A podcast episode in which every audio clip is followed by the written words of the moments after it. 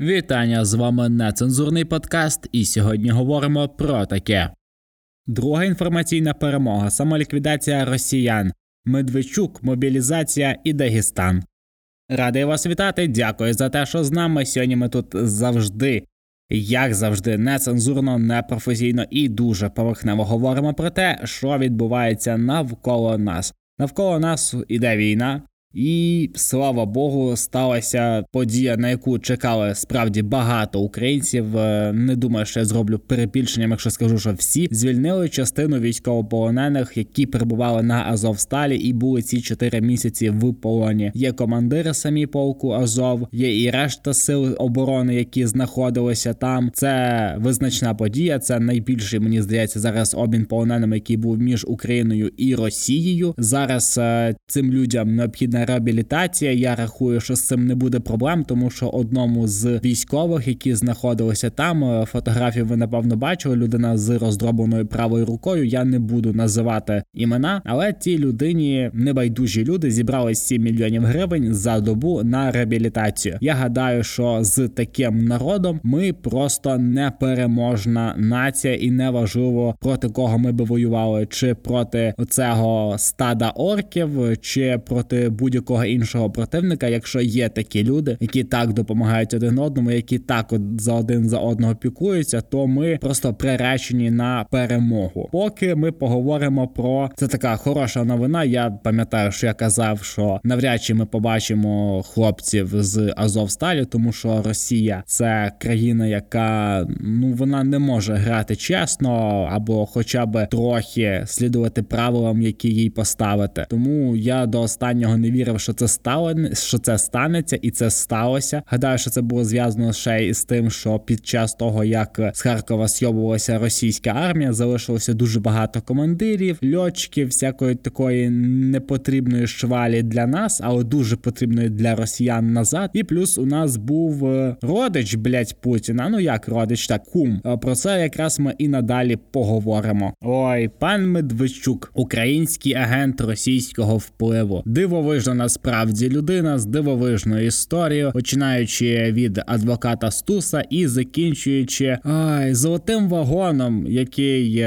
Медведчук купив, звісно, що не за свої гроші. Дуже цікава історія у цієї людини. Як він, в принципі, безславно почав, так і безславно закінчив. Я дуже радий, що він зараз знаходиться на своїй батьківщині на Росії. Він ж дуже сильно хотів, щоб Росія була тут, але так сталося, що Росія зараз на напевно, що іноді в ньому безпосередньо знаходиться. Гадаю, що його допитують, допитують е, в якихось е, таких не дуже пристойних манерах, в такій дуже цікавій, напевно, якійсь е, може навіть хірургічній такій формі, тому що через цю людину проходила величезна кількість грошей, яка йшла на те, аби створювати тут політичні партії, які були у нас у парламенті, спонсорувати різноманітних цих, е, е, як його цвали, блять, у цього Пальчевського. Так, перемога Пальчевського, та сама поросійська наволоч. Потім там був хто? Розунков, так, цей не, не до Йоршик такий. Ну, це це зачіска, це просто пизда, бля, як згадую його. Ах, аж приклонюю. Ще як пам'ятаю, що він в бронежилеті фоткався з е, калашом, так це взагалі пизда. Просто якась солодка мрія дагестанців. А до речі, про дагестанців, про кадирівців ми теж поговоримо і про їхні їхні солодкі мрії неодмінно. Хто там був ще? Ну, величезна кількість цієї російської наволочі, яка ну я рахую, що відсотків 60, може 50 займала в нашому політикумі, в парламенті. В цілому цих агентів впливу просто було безліч. Медведчук частково справлявся зі своїми обов'язками. Він вів е, і купляв ці канали проросійські, створював там абсолютно російські наративи. Працював на знищення нашої країни зсередини зсередини на ці неоднозначні думки, що стосовно палівного сезону, тобто це вічна ця тема замерзниці без росіян, то ще якісь теми стосовно економіки, там чи газу, чи ще чогось. Коротше, будь-що, що говорило би про те, що без Росії нам пизда. Але як ми бачимо, що він дуже добре справлявся своїми обов'язками, настільки добре, що створюючи це все підґрунтя для хорошого такого наступу Російської Федерації, для зустрічі російської армії армії з хлібом, із солью і з тому подібним лайном, це не сталося. І запитання: а куди блять ішли ці всі бабки? Частково можна було виправдати Медведчука, тому що ну нагадаю, він був посередником при обміну полонених, так при колишньому президенту Петру Порошенку. Він мав е, спільний бізнес, так не побоюсь цього слова, з Петром Порошенком. Трубу мав Медведчук, продавав е, вугілля з окупованих територій. Ми платили терористам ці гроші. Ну це так Петро Порошенко називав закупівлю з країн Африки. Ось, тобто він так достатньо інтегрувався непогано. Я би сказав, навіть дуже добре в найближче оточення Петра Порошенка став, може його якимось другом, а може навіть ще якийсь якимось більш близьким ніж друг. Ну просто хороший друг. Достатньо непогано йшов, але справа в тому, що він або абсолютно не розумів ситуацію, яка відбувається в Україні, або чудово все розумів. Але що ж зробиш? Показання він вже дав. Дуже цікаво, що буде далі після війни, тому що я думаю, що Петро Олексійович може теж е, піти і скласти компанію нашому колишньому президенту. Плюс там уже буде Медведчук, Лукашенко. Ну така достатньо непогана виходить компанія. Я думаю, що вона після війни трошки збільшиться в навіть в об'ємах. Ще хтось може додасться. Мені дуже би хотілося би туди додався Розумков, би туди додався Пальчевський, і ще не вистачає там Мураєва. Точно, Мураєв, блін, це просто вишенька на тортику буде. Якщо в це в цю кімнату ще закинути Мураєва. Ну нічого, Медведчук, ти впорався просто пречудово, бабло пройобане. Місія в цілому теж пройобана. Ну що сказати тобі в Росії така традиція всіх своїх хороших знайомих, родичів, друзів, всіх їх е, садять вдома, от в гостях на пляшечку. Я гадаю, що пляшечка вже гріється всередині Медведчука, і він напевно що прекрасно проводить зараз свій час в компанії ФСБшників.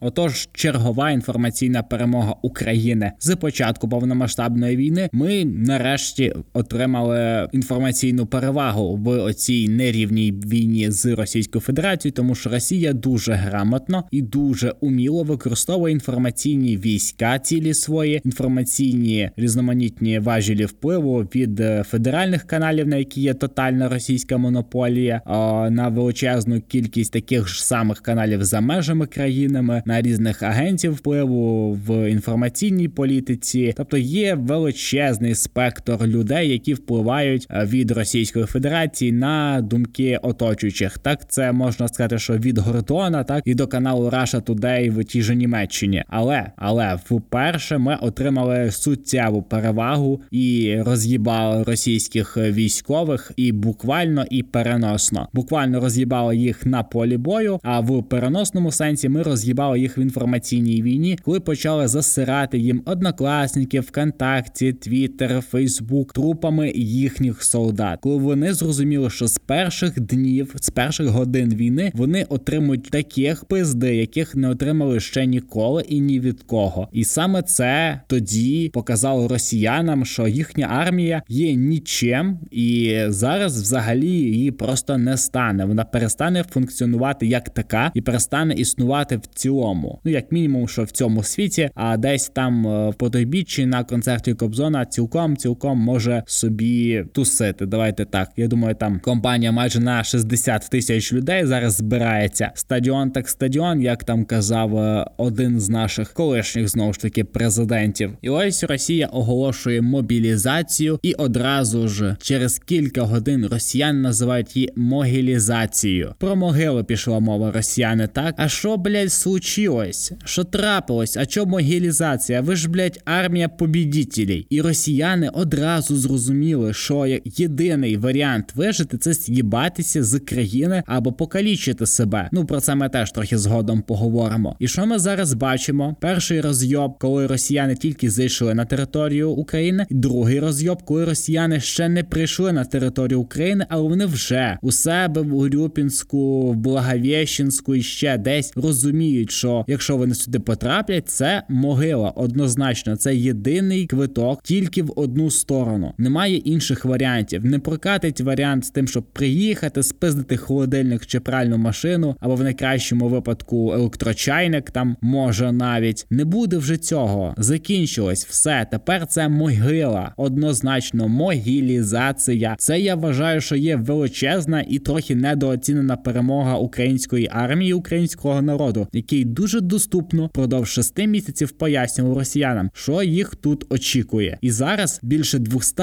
тисяч росіян з'їбалося з Росії не тому, що вони е, не хочуть е, війни, тому що вони не хочуть померти. Їх не їбе війна, їх не цікавлять вбивства мирного населення в Україні в Бучі, Ізюмі, Ірпіні, Гостомелі, де завгодно. Їх цікавить власна шкіра, і вони переймаються конкретно за неї. І російські патріоти, оця вся зет-хуйня вже знімає зетки з машин, знімає зетки з аватарок. Нема вже такого дадім хахлам пізди, казахи, готовтесь. Ніхуя в Казахстан заїхало більше ста тисяч людей. Росіяни, що з ліцом? Що трапилось, блядь, черги в Грузію? Я взагалі в ахує. Мені здається, що такого приниження Рос... Грузія не зазнавала ніколи. Країна, в яку в 2008 році росіяни заїжджали на танках, зараз Грузія приймає таких самих ж росіян тільки на машинах, які не хочуть їхати вбивати інших людей. Вони не проти війни, вони проти власної загибелі. Вони не хочуть тут померти, тому що чудово розуміють, що мобілізація, яку до речі, Росія проводить втретє за всю свою історію в Афганістані, коли була війна, так майже 10 років теж була мобілізація, але їх хоча б не оголошували. А тут дід настільки вже їбанувся і настільки безвихідь, що доводиться кликати оцих самих 20 мільйонів чоловік, які живуть за чертою бідності. То росіяни, які ще зараз мають гроші, ну як мають гроші, за оцей за 6 днів зняли 132 мільярди рублів готівки, і виїхало 200-250 тисяч людей. Ну в цілому я впевнений, що це ця цифра перевалює за 300 тисяч людей, тому що величезна кількість е, мігрантів є, які просто незаконно перетинають кордон. Це кордон це тільки зареєстровані типу люди. Величезна черга зараз є е, до Грузії. Знову ж таки, навіть е, завдяки цій черзі росіяни там розгортають їбаний військомат і будуть ловити людей, які в черзі, і зразу бляха відправляти їх на забій. Вже з'являються відео чи фотографії, чи пости навіть е, російських військових, яких ну, які вчора ще не були військовими, яких е,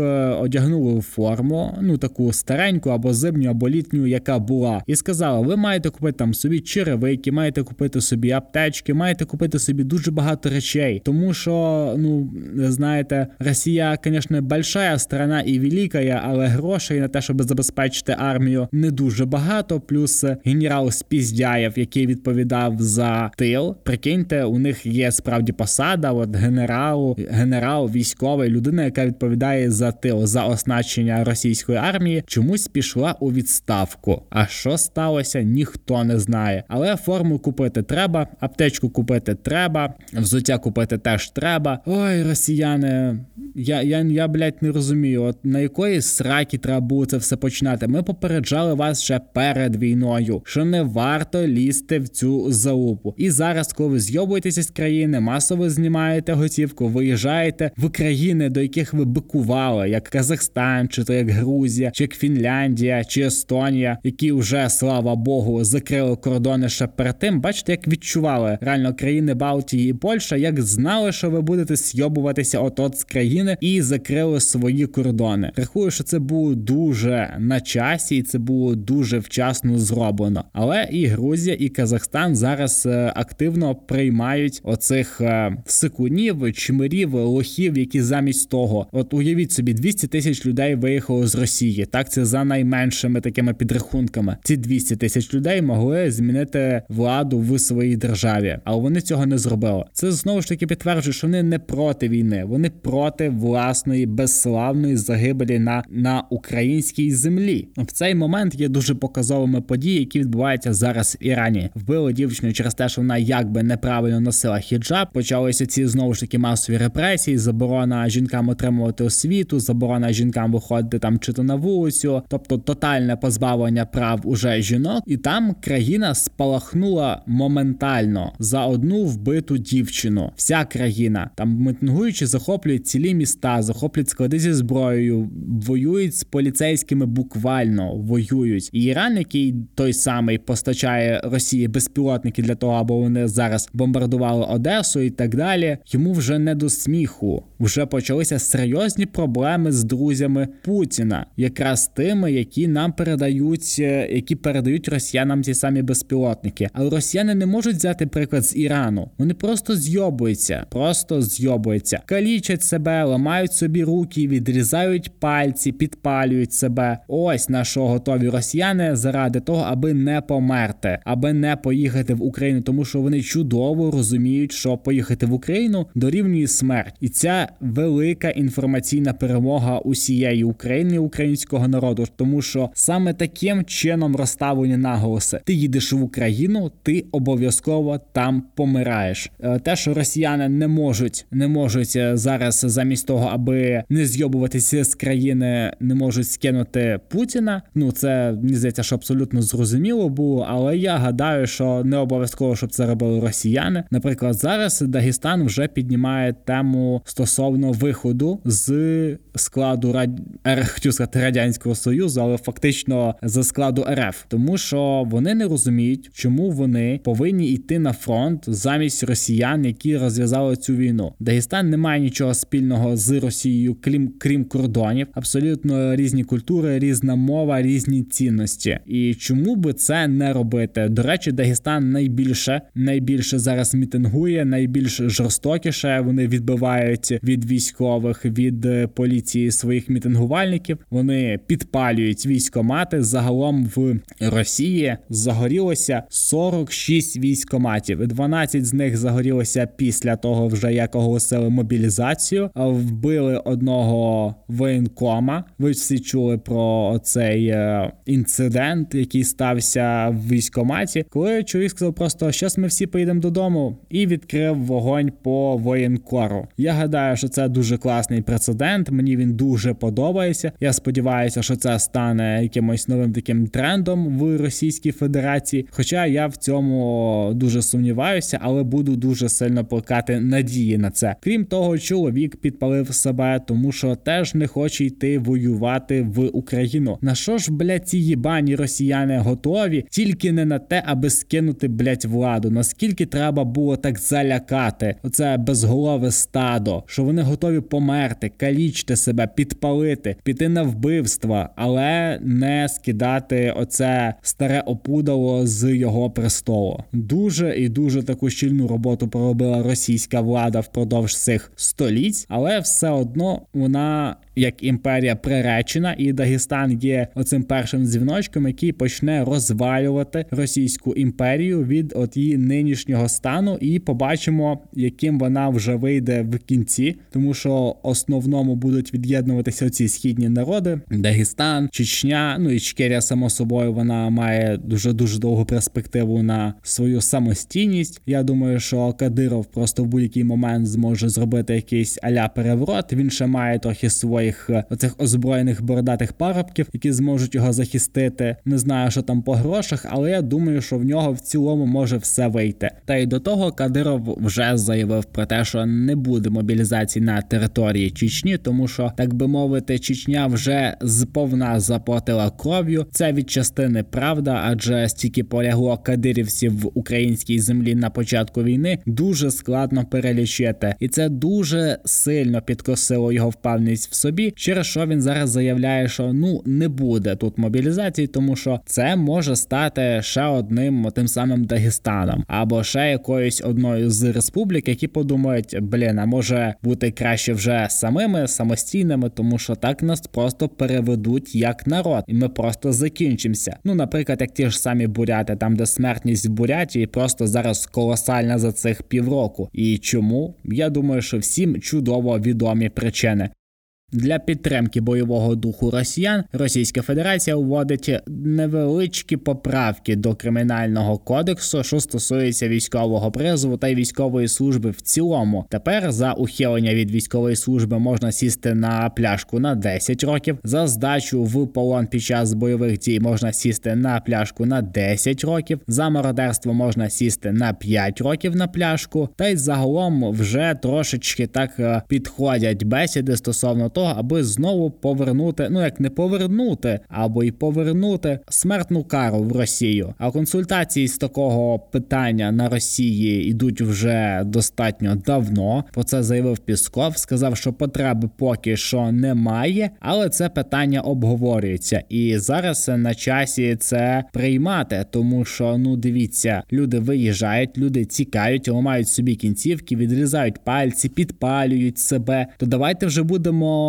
ну не зволікати з цим і переривати оці їхні такі нікому не потрібні болі. Просто будемо вбивати та й все. От, типу, смертна кара. Я гадаю, що це дуже і дуже зараз буде позитивне рішення в Російській Федерації. Гадаю, що треба приймати якнайшвидше. Мені в цілому подобаються ці темпи самоліквідації росіян. Так, типу біля 300 тисяч росіян просто виїхало з країни, якась частина покалічила себе частина підпалює військомати. Це достатньо непогано, але не будемо забувати, що в Росії живе 20 мільйонів чоловік за чертою бідності, і в першу чергу оця е, погані, така бідна, збідніла, яка повилізала з землянок, вона буде йти воювати, тому що ну немає інших варіантів. Вони сподіваються на те, що вони отримують якісь кошти або зможуть щось звідти вкрасти. Але як от показують е, тепер телеграм-канали, різноманітні новинні ресурси, російські мобіки вже на направляються на фронт без підготовки, без необхідної амуніції, без необхідного спорядження. Просто відправляються на те, аби у нас закінчувалися набої. Ну нічого, нам це вже не в перший раз, як сказав Залужний. Покінчили з професійною армією, покінчимо із любительською. Ну або ви не думали, що росіяни такі взагалі ніяк не намагаються захистити своє життя в Росії? Ні, намагаються, виходять на мітинги, намагаються протестувати. Хтось кидає коктейлі знову ж таки у військомати, хтось намагається відбивати своїх від мусарки. Але в цілому це все те саме, що ми вже з вами бачили і в Білорусі, і в Росії неодноразово при будь-якому мітингу, там чи то проти виборів, чи то проти фальсифікації, чи то проти обнулення терміну президентства Путіна, чи то проти Лукашенка, який вже в мільйонний раз балотується на пост президента і виграє його з відсотковою такою перевагою в 70%. Все одне й те саме. Росіян просто б'ють палками, як їбану скотину, як собак, їбашуть просто по голові, тягають по бруківці, пиздять і жінок, і чоловіків, але здебільшого жінки повиходили на мітинг, тому що вони сподівалися, що їх не будуть пиздити. В Білорусі не так сильно пиздили жінок, як в Росії, тому що росіяни до себе відносяться так само, як і в принципі до них відноситься їхня влада. Тому росіяни сподіваються, все, все ж таки або з'їбатися з країни, ну або не отримати пизди. Найбільш дієвим зараз способом є просто покалічити себе або виїхати до Казахстану, тому що Казахстан заявив, що вони будуть приймати так званих біженців, які тікають від режиму Путіна. Вони не будуть видавати росіян, якщо їх них оголосять міжнародний розшук. А зараз дуже активно росіяни почали поповняти оці резерви. Доходить до того, що вибивають двері, висверлюють замки, дають повістки, вчителі розносять повістки, в магазинах роздають повістки, на ву на вулицях просто о, не знаю, в машини засовують. Тобто дуже широкий спектр о, тих місць і тих можливостей у російських е, воєнкорів, аби дати тобі повістку в один кінець. А стосовно мобілізації, мобілізованого бидла. Його звичайно що не варто недооцінювати, тому що це як ніяк е, буде все ж таки, як мінімум, 1050-60, Я думаю, десь через місяці два вже зараз направляють оце п'яне бидло мобілізоване на Херсонську область, на схід нашої держави для того, аби залатувати ними оці дірки. І п'яного бидла алкашів справді є багато, і на фоні цього нам потрібно рішуче вимагати від наших так званих партнерів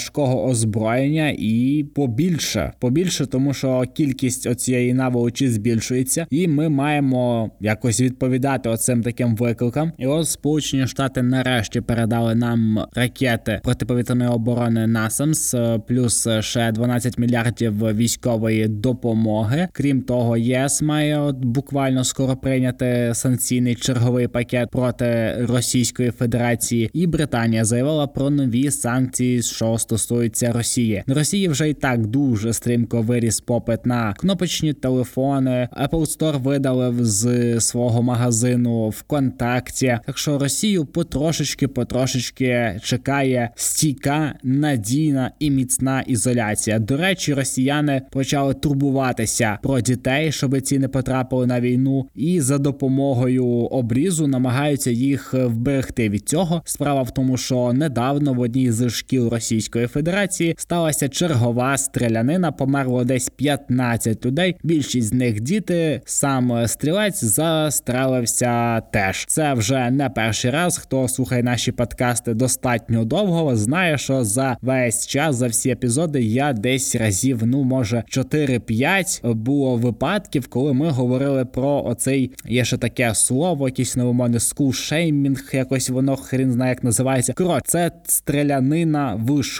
В Росії це достатньо поширена штука, зважаючи на те, що в Росії не дозволена зброя, так само як в Сполучених Штатах. Але я зрозумів, що дуже часто такі випадки, точніше не зрозумів, а провів паралель з тим, що такі випадки якраз і трапляються тоді, коли або вибори, або якісь мітинги, або якісь є заворушення в суспільстві, і раптом хтось приходить до школи і розстрілює дітей. Ну напевно, це тільки збіг, а дітей розстріляли для того, аби вони не потрапили в майбутньому на військову службу в Росію. Ну а зразу відправилися на концерт Кобзона в перший ряд, щоб було видно діда. Мене тішить дуже сильно той факт, що ці всі події потраплять в історію. Те, як Росія отримувала пизди від України, те, як росіяни зйобувалися під час мобілізації, як вони себе калічили, підпалювали військомати і про їхнє п'яне бидло, яке відправлялося на фронт. Це все назавжди буде в сторінках історії, сторінках історії України і Росії. Ми завжди, завжди будемо пам'ятати про них, мати оце клеймо, що Росія це країна, яка не вміє воювати, яка ненавидить себе, ненавидить власний народ, та й взагалі ні на що не здатна, крім того, як підкорятися. Мені дуже приємно усвідомлювати знову ж таки те, що саме ми робимо зараз в реальному часі. Це з Росією. Ну а ми з вами можемо донатити, підтримувати ЗСУ, вірити в них, тому що ЗСУ зараз в Україні це основна релігія. Ну а від вас я попрошу обов'язково підписатися на наш подкаст на зручних для вас подкаст-платформах Spotify, SoundCloud, Google Podcast, Apple Podcast та й в цілому більшість е, платформ, на яких нас можна навіть і послухати, підписатися. Навіть нам можна задонатити, але краще задонатьте ЗСУ. На цьому у нас все величезне вам дякую за прослуховування і до зустрічі.